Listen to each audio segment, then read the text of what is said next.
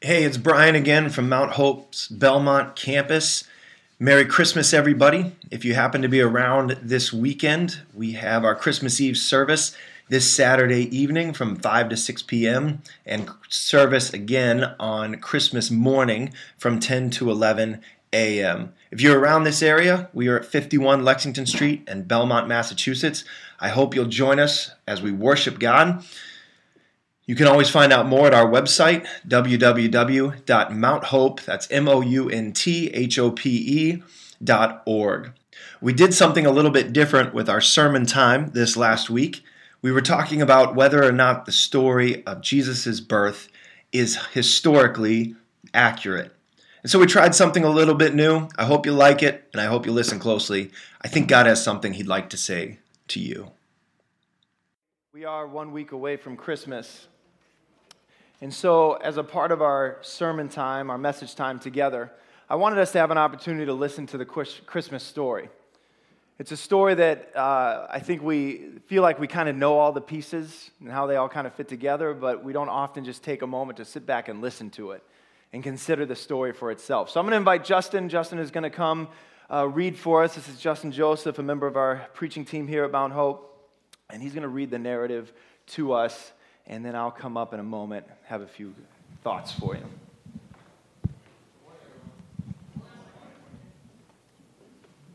A reading from Matthew chapter 2 The birth of Jesus Christ. This is how the birth of Jesus Christ came about. Wait a minute. I have a question.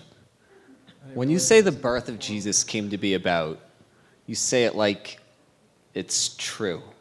I mean, what makes it any more credible than, say, Santa, Rudolph, Frosty, Elf? Well, that's a good yeah, question. I mean, Pastor Brian, maybe you want to help us out with this? Yeah, we usually don't take questions from the audience. How did you get a microphone? it's under the seat. Well, I'll, uh, I'll give you an answer, I guess, and then we'll. Can we keep reading after that? Is that fine? Sure. All right. Well, how are they more credible than Twas the Night Before Christmas? I think sometimes we read them the same way. We sit down and we read Twas the Night Before Christmas. We sit down and we read the gospel story. I'll give you two thoughts that I have on this one. How do we know that what we read in Matthew and the Gospel of Luke, there's four Gospels in the Bible. Maybe you know that Matthew, Mark, and Luke and John. Only two of them really have Jesus' birth story in them Matthew and Luke. I think there's two reasons why I believe that they're really credible and these two reasons are the same reasons that the police would use if they're looking at a story that someone's telling them. Investigators, they look for eyewitnesses, right? When they hear about something that's happened, they look for eyewitnesses and they make sure they check out all the details. Here's the truth about these gospel accounts that we have these gospel accounts were written by eyewitnesses who saw what happened. And if they didn't see it personally, they were able to go to other eyewitnesses and get their reports. Pretty much all scholars believe, even if they're not followers of Jesus, that these Gospels, Matthew, what we're reading right now, was written just a few decades after Jesus died. So think about this with me. The writer of Luke, Luke, who wrote the Gospel of Luke, Luke, who was a doctor, he wrote two books of the Bible. He wrote the Gospel of Luke and he wrote the, gospel, he wrote the book of Acts, which talks about the early church. The end of the book of Acts ends with the Apostle Paul in prison in Rome. We know that happened before the Romans destroyed the temple in 70 AD. That means that Luke finished the book of Acts by 64 AD, let's say. Jesus died about 30 AD, 32, 34 AD. So we're talking 30 years after Jesus died. The Gospel of Luke is complete. And the Gospel of Mark, everyone agrees, was written before the Gospel of Luke. And plus the letters that Paul wrote, like Romans that we've been spending our time in, and all the other letters he wrote, 1st and 2nd Corinthians, 1st and 2nd Thessalonians, those were all written before the Gospels, like 48 AD to 60 AD. So there were many eyewitnesses around who could hear what was written, see what was written, and say whether or not it was true. The fact that these didn't get shouted down as fake news, the same way fake news is getting shouted down right now, points to me that there was validity to the story. So there's a lot of eyewitnesses telling these stories. Here's the second thing I would say the details are important. And when it comes to the details of the gospel that we can verify, Matthew and Luke, places, people that were in charge, words that were used, they're all proven to be true. I'll give you one example, but there's many. In the book of Acts, chapter 17, verse 6, Luke, he uses the word, he uses a word, politarch. It's a Greek word, and it means city authority. Now, many people used to say that Luke was probably written well after, hundreds of years after Jesus, because he, or Acts was written hundreds of years after Jesus, because it had this word that they couldn't find anywhere else. And just a few decades ago, in that area, they unearthed an archway. And on the archway was that Greek word. In the time of the politarchs, the archway says. From the first century, from the time of Jesus, it sits in a museum in England today. And anytime they unearth something like that, the gospel writers are proven to be accurate in their details. So, between the eyewitnesses and the details, I think we can say that what we're reading here is what was written and what is true. Is that all right? Yeah, thanks. All right, we'll keep going. Appreciate all right, it. Thanks. May I continue? Sure. I'll show my way out. His mother Mary was pledged to be married to Joseph. But before they came together, she was found to be with child through the Holy Spirit. Because Joseph, her husband, was a righteous man and did not want to expose her to public disgrace, he had in mind to divorce her quietly. But after he had considered this, an angel of the Lord appeared to him in a dream and said, Joseph, son of David, do not be afraid to take Mary home as your wife, because what is conceived in her is from the Holy Spirit. She will give birth to a son, and you are to give him the name Jesus, because he will save his people from their sins. All this took place to fulfill what the Lord had said through the prophet The virgin will be with child and will give birth to a son, and they will call him Emmanuel, which means God with us. When Joseph woke up, he did what the angel of the Lord had commanded him and took Mary home as his wife. But he had no union with her until she gave birth to a son, and he gave him the name Jesus. Wait a minute. I have another question. Oh, there you are. Um, virgin birth. Uh, I'm no scientist, but pretty sure that's not how it works. I'm uh, definitely let Pastor Brian take this one. Yeah, you don't want it? You can have it. Here's what I'll say about this, and I don't know where you went, but here's what I'll say. I believe, and I think it's most logical to believe, that God created this world. We don't know anything that just comes out of nothing, right? If you see a microphone stand, you see this plant, you see those candles, Someone made those things. None of us would believe if I told you, I swear to you, these chairs weren't here a second ago, and then I blinked and all the chairs were here. And there's no explanation. They just showed up. We would never believe that. But some would have us believe that all the gas and matter and energy that they say created the world just was there, just happened. It seems to me that if we refuse to believe that the things in the universe would never appear by chance, why would we believe that the universe would appear by chance? And so I believe that God put this into place. I believe God created this. One of my favorite defenders of the Christian faith is a man by the name of William Lane Craig. And if you've never read his book, Reasonable Faith, if you're interested in how science and faith go together, that's a good book to read. William Lane Craig was a skeptic for a long time. Didn't believe in God, didn't believe in, in Christianity.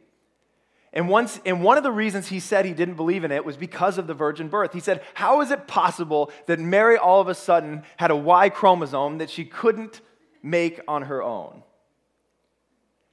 And once he became a follower of Jesus, he said this, and I like this quote. He said, I came to realize that God created the whole world. And so for him to create a Y chromosome would be child's play. And so that's why I believe it's totally possible. If God created this world, then certainly he could do this. Is that all right? All right. All right, we'll continue. After Jesus was born in Bethlehem in Judea during the time of King Herod, Magi from the east came to Jerusalem and asked, Where is the one who has been born King of the Jews? We saw his star in the east and have come to worship him. When King Herod heard this, he was disturbed, and all of Jerusalem with him. When he had called together all the people's chief priests and teachers of the law, he asked them where the Christ was to be born. In Bethlehem, in Judea, they replied, for this is what the prophet has written. But you, Bethlehem, in the land of Judah, are by no means least among the rulers of Judah, for out of you will come a ruler who will be the shepherd of my people Israel. Then Herod called the Magi secretly and found out from them the exact time the star had appeared. He sent them to Bethlehem and said, Go and make a careful search for the child. As soon as you find him, report him to me, so that I too may go and worship him. After they had heard the king, they went on their way, and the star they had seen in the east went ahead of them until it stopped over the place where the child was. When they saw the star, they were overjoyed. On coming to the house, they saw the child with his mother Mary, and they bowed down and worshipped him. Then they opened their treasures and presented him with gifts of gold and of incense and of myrrh. And having been warned in a dream not to go back to Herod, they returned to their country by another route. Wait a minute. I'm sorry to interrupt. I just, one more question. You say all these places, like Bethlehem, I've heard about my whole life, like the Nativity story. What makes it any more real than Atlantis? Well, did you want this one? No, you didn't want it. All right.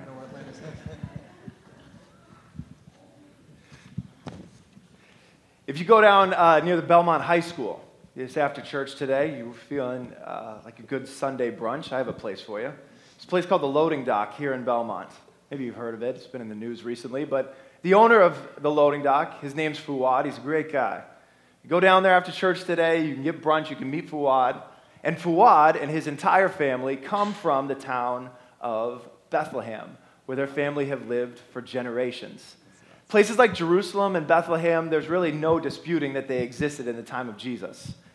They exist today. They existed hundreds and thousands of years before Christ was born. They existed when Christ was born. Here's the one that really can trip people up the town of Nazareth, where Jesus grew up, town that we hear about in this Christmas story. That's the one that critics sometimes will really harp on. Because there's mention of Nazareth a couple hundred years before Jesus, and there's mention of Nazareth a couple hundred years after Jesus. But some people will say it's never mentioned in between. And so maybe it didn't exist when Jesus was alive. It's interesting how, when archaeology and, and those sorts of studies happen in the Middle East, what is found continues to prove the details of the gospel true.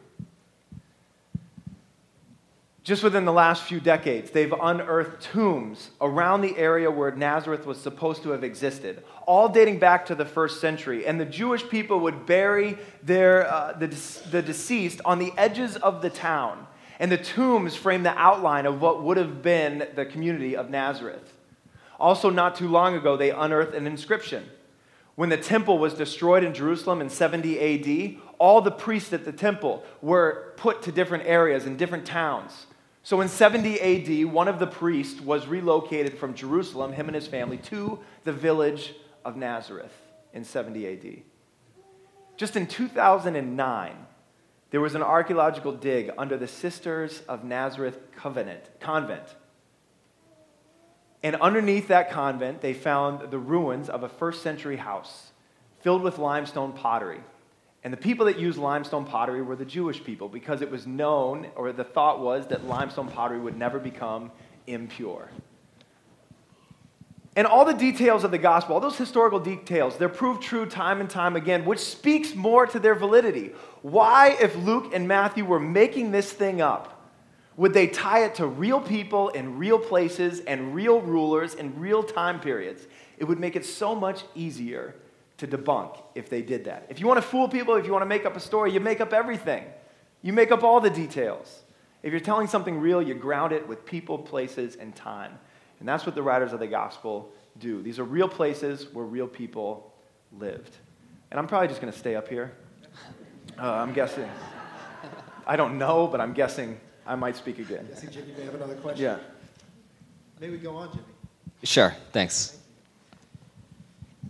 When they had gone, an angel of the Lord appeared to Joseph in a dream. Get up, he said. Take the child and his mother and escape to Egypt. Stay there until I tell you, for Herod is going to search for the child to kill him.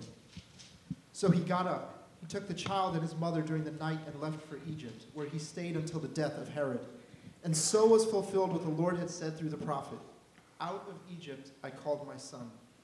When Herod realized that he had been outwitted by the Magi, he was furious, and he gave orders to kill all the boys in Bethlehem and its vicinity who were two years old and under, in accordance with the time he had learned from the Magi. You know, if the king ordered all the kids, all the boys to be killed, you'd think it'd be in every history book and not just the Bible, right? I mean, that's a pretty good question. Brian? I, that is a good question. That is a good question. And not uh, unsurprisingly, I have an answer to that question. Some people will point to this. They'll say, listen, Herod killing all the boys in Bethlehem, this is not anywhere else. It's not attested anywhere else outside of Scripture. If Herod really did this, killed all boys two years and under in Bethlehem, wouldn't it be in every history book we have of the Roman time period? Well, this is why I don't, I believe that the Bible's telling the truth, just even though it's not in all these other books.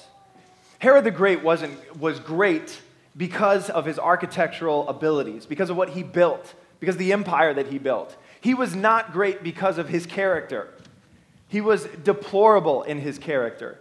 In fact, Herod the Great murdered thousands of people in his own territory and region. Herod the Great was suspicious that his wife and his two sons were going to take over, so he had them killed. And over and over, in not just in the Bible, but in many other books of the time period, we hear about how ruthless and vicious and suspicious and angry Herod the Great was. So you've got this small village of Bethlehem with just a couple hundred people. And so the boys under two, the number of boys that were under two that were living there, probably wasn't that large. And so it's a horrific act. It's a terrible thing that happened. But in the grand scheme of all Herod was doing in the region, and a group of people that literally, if you read the biographies about Herod, from anybody, not just Christians, from anybody that would write about him, he, he was so ruthless. The people that lived under him were so fearful that this one just maybe didn't make the nightly news. And think about it there's so much that happens in our world. There's so much that happens in this world that we don't hear about, horrific things that are happening that we just don't hear about. Did you know that last Saturday, 28 more people were killed in Syria? Did you know that over 100,000 Ukrainians are also refugees in Poland? I mean, there's things that are happening. There's been 700 homicides in Chicago this year. I don't know the details of any of them. And so there's all of these things that, even with our mass media and even with 24 hour news coverage, we don't necessarily have. It's interesting to me that this Bible story, with all these correct historical details and people and places and facts, it's written off because it only exists there. But if it existed in one other history book written by Clement of Rome or Josephus or one of these other people, everyone would think that it's true. Let's not pretend that these guys are making up these stories. Herod really did this. Good point, thank you. Then what was said through the prophet Jeremiah was fulfilled. A voice is heard in Ramah, weeping and great mourning. Rachel weeping for her children and refusing to be comforted because they are no more. Uh, I actually have one more question. Um, I know, the balcony. That was impressive. I wasn't going to say anything, but I, I have feel to like ask. This is the last one. Is this the last one? This might be the last one. Yeah, one. this might be the last one. All right. Um, you keep using this word prophet, but couldn't all all those so-called prophecies have been written later after events happened to make it seem like they fit? Or couldn't Jesus just have manipulated events in his life to fulfill things that happened earlier? It's a good question. We read about all these prophecies in the New Testament, and one of the biggest arguments that Jesus is the Messiah, come to save the world, is the fact that the Old Testament prophecies point to him as a Savior. There's over 300 test, uh, prophecies in the Old Testament about a Messiah that's coming. 300. So here's a couple questions people say. Well, it's just a coincidence. It's a coincidence that Jesus of Nazareth fulfilled some of these prophecies. Some mathematicians have worked out the odds, and one mathematician said for someone in their life to fulfill eight of these prophecies, the chances would be one in one, one in one million billion. So there's a chance, but it would be like filling the entire state of Texas two feet deep with silver dollars marking one of them and asking someone to walk through the state of Texas and randomly pick up the one silver dollar that has a mark on it. That's just eight. In fact, if you were going to fulfill 40 of these prophecies, Peter Stoner, he's a mathematician, he said that the chances are 1 and 1 trillion 13 times. So one in one trillion, trillion, trillion, trillion, trillion, trillion, trillion, trillion, trillion, trillion, trillion, trillion, trillion. I can't even conceive of a number that looks like that. But those are the odds. For 40, and Jesus fulfills over 300. You know, some people ask, well, didn't the gospel writers just manipulate their stories to make it fit all the prophecies? And maybe that's a good, I think that's a good question. But here's why I would say I don't think that's true. Because the gospel writers and the disciples were in a unique position to know whether or not they were making up stories. They were in a unique position to know whether or not this was true, whether Jesus really came, whether he really died, and whether he really rose from the dead. They're in a unique place to be able to know whether or not that's true. And all of them, scattered across the known world, without any contact with one another no Twitter, no Facebook, no cell phones, nothing are willing to suffer and die for this story. I don't think they made up a story that they were then willing to suffer greatly and die for. Some people would say, well, maybe Jesus manipulated his life to fulfill the prophecies, but there's so many prophecies that no one could control. The town where Jesus was born, how much ransom was paid for his murder, uh, the way that he was executed, the fact that the Romans did not break any of his bones, which was normal practice in an execution. There's all sorts of things that there's no possible way Jesus could have manipulated on his own. And some people would say, well, aren't you just taking the Old Testament prophecies out of context? And here's what I would say to that I would say, I don't believe so. I've read them for myself, I've studied them for myself. I don't believe so. But here's what I would challenge you with go and read them. Go pick up the Bible, go pick up the Old Testament Google where the prophecies are and read them and ask God Himself. If you don't believe God is real, if you don't believe Jesus is who He says He is, then what's the harm in doing this? Go read them and ask God Himself whether these are pointing to Jesus of Nazareth being the Messiah, written hundreds of years before He was ever born. And see what happens. The return to Nazareth. After Herod died, an angel of the Lord appeared in a dream to Joseph in Egypt and said, Get up, take the child and his mother, and go to the land of Israel. For those who are trying to take the child's life are now dead. So he got up, and he took the child and his mother and went to the land of Israel. But when he heard that Archelaus was reigning in Judea in place of his father Herod, he was afraid to go there. Having been warned in a dream, he withdrew to the district of Galilee, and he went and lived in a town called Nazareth so was fulfilled what was said through the prophets he will be called a Nazarene. This is the word of the Lord. I'm going to invite our worship team to come join us back on the stage. I'm going to launch into about an hour sermon here. That's not true.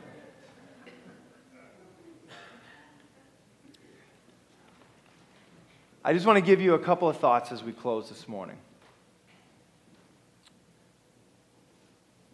This story of God sending his son to the earth as a baby in Bethlehem in a manger, the story of Jesus living his life, gathering disciples, showing his love by being willing to go to the cross for us, and then raising again after three days. This story that we can so casually tell on Christmas this story is true. And things that are true demand a response. If I was to have gone to Lori back in, in 2005 and I said to her, Lori, I love you, will you marry me? And she said back to me, I'm so happy to know that that's true. So happy to know it's true that you love me and that you want to marry me. And there was zero response. That would have been devastating. That would have been so difficult to deal with. Because when something's true and something's out there, it demands a response, demands a yes or no from us. And God's in that position. This story is true. And so, much, so, many times we want to just live our lives like it's not true. But the story itself is true and it demands a response from you and from me, whether or not we're going to say yes to God or whether or not we're going to say no to God and go our own way. Each of us has a sense inside of us, don't we? that this world is not the way it's supposed to be. It's just not. That it's supposed to be better than it is, that things are supposed to work better than they are, that our life is supposed to be easier than it is there's this peace, this peace of satisfaction and purpose and fulfillment that each and every one of us is trying to get right in our lives. And we'll do all sorts of things to try to fill that sense, that need for satisfaction, that need for purpose, that need for fulfillment. We will do all sorts of things to try to fill that gap inside of us. And so we'll get involved in great causes on this earth, and I think these causes are important. But we'll say to ourselves if we can just figure out climate change, and we can just figure out uh, animal rights, and we can just figure out ending injustice, if we can figure all these things out, maybe then this hole that's inside of us, this feeling that the world is wrong and that things aren't the way they are supposed to be, if we can cure every disease, if we can do all of those things, then maybe we'll have finally gotten to the place where our souls and our hearts are satisfied, if we have enough money, if we look good enough, if we have the right group of friends, if there's enough social media, if we have all of these things in our lives, maybe, just maybe, we'll get to the point that we can satisfy that thing inside of us that just never seems to be satisfied. There's a guy in the Old Testament who wrote a book called Ecclesiastes, and he tried all these things. We think all these things are new. But he tried them all money, work, friendships, relationships. He tried them all. And he said, trying to find satisfaction in those things is like trying to catch the wind. And some of us have experienced that, haven't we? We run after satisfaction, we run after fulfillment, we try to make everything right, but we just find, feel like it's trying, we're just trying to catch the wind, and we can't come up with the thing that's going to satisfy our souls. See, the problem is you and I have a debt that we cannot pay. That the reason the world is the way it is is because I've sinned and you've sinned, and together we've sinned corporately. That God put things in place and we went our own way. And the result of that is this break between us and God that leaves us searching and leaves us unsatisfied and leaves us unfulfilled. And we are trying to get a sense of satisfaction and fulfillment from things in this world that were never designed to fill that hole. The great author and thinker C.S. Lewis, he said this. He said, If I find in myself desires which nothing in this world can satisfy, the only logical explanation is that I was made for another world. If I find inside myself desires which nothing in this world can satisfy, the only logical explanation is I was made for another world. You know, the answer to this problem that you and I have, this debt we can't pay, this satisfaction thing we can't get right, this purpose and fulfillment thing that just never seems to fill up in our lives no matter what we try, and we've run from thing to thing to try to fill it up. The answer to that issue, it did come from another world. That God sent his son, born in a manger, and it deserves a response from you and from me? Is it a yes?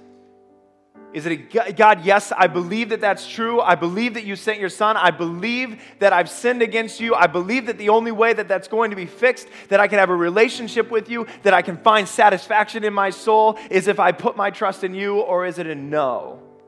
No thanks, God. I'm going to keep chasing the wind. I'm going to keep going my own way. I'm going to keep trying to figure out this thing on my own. I like the way the psalmist David said it in Psalm 107, verse 9. He said, The Lord satisfies the longing soul. And if you're here this morning and your soul is unsatisfied and you are longing, let me tell you there is a debt that you cannot repay on your own. A debt that you and I need someone else to come in and pay on our behalf. That's exactly what Jesus Christ did on the cross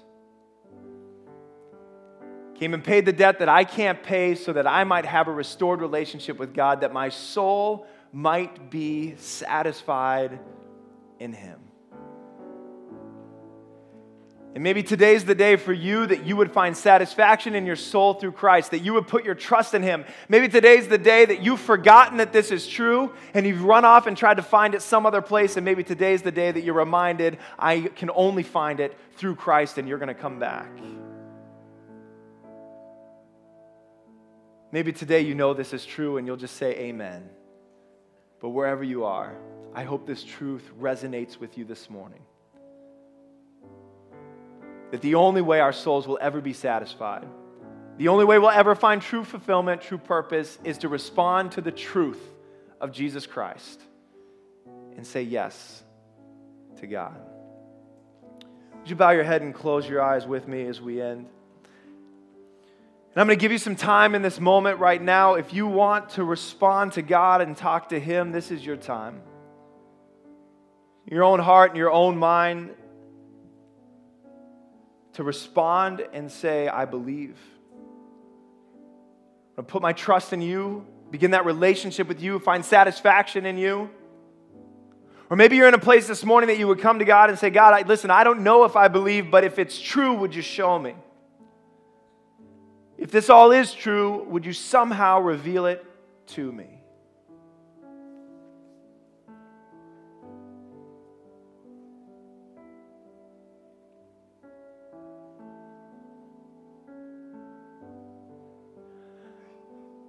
God, I thank you that you do provide satisfaction for our souls.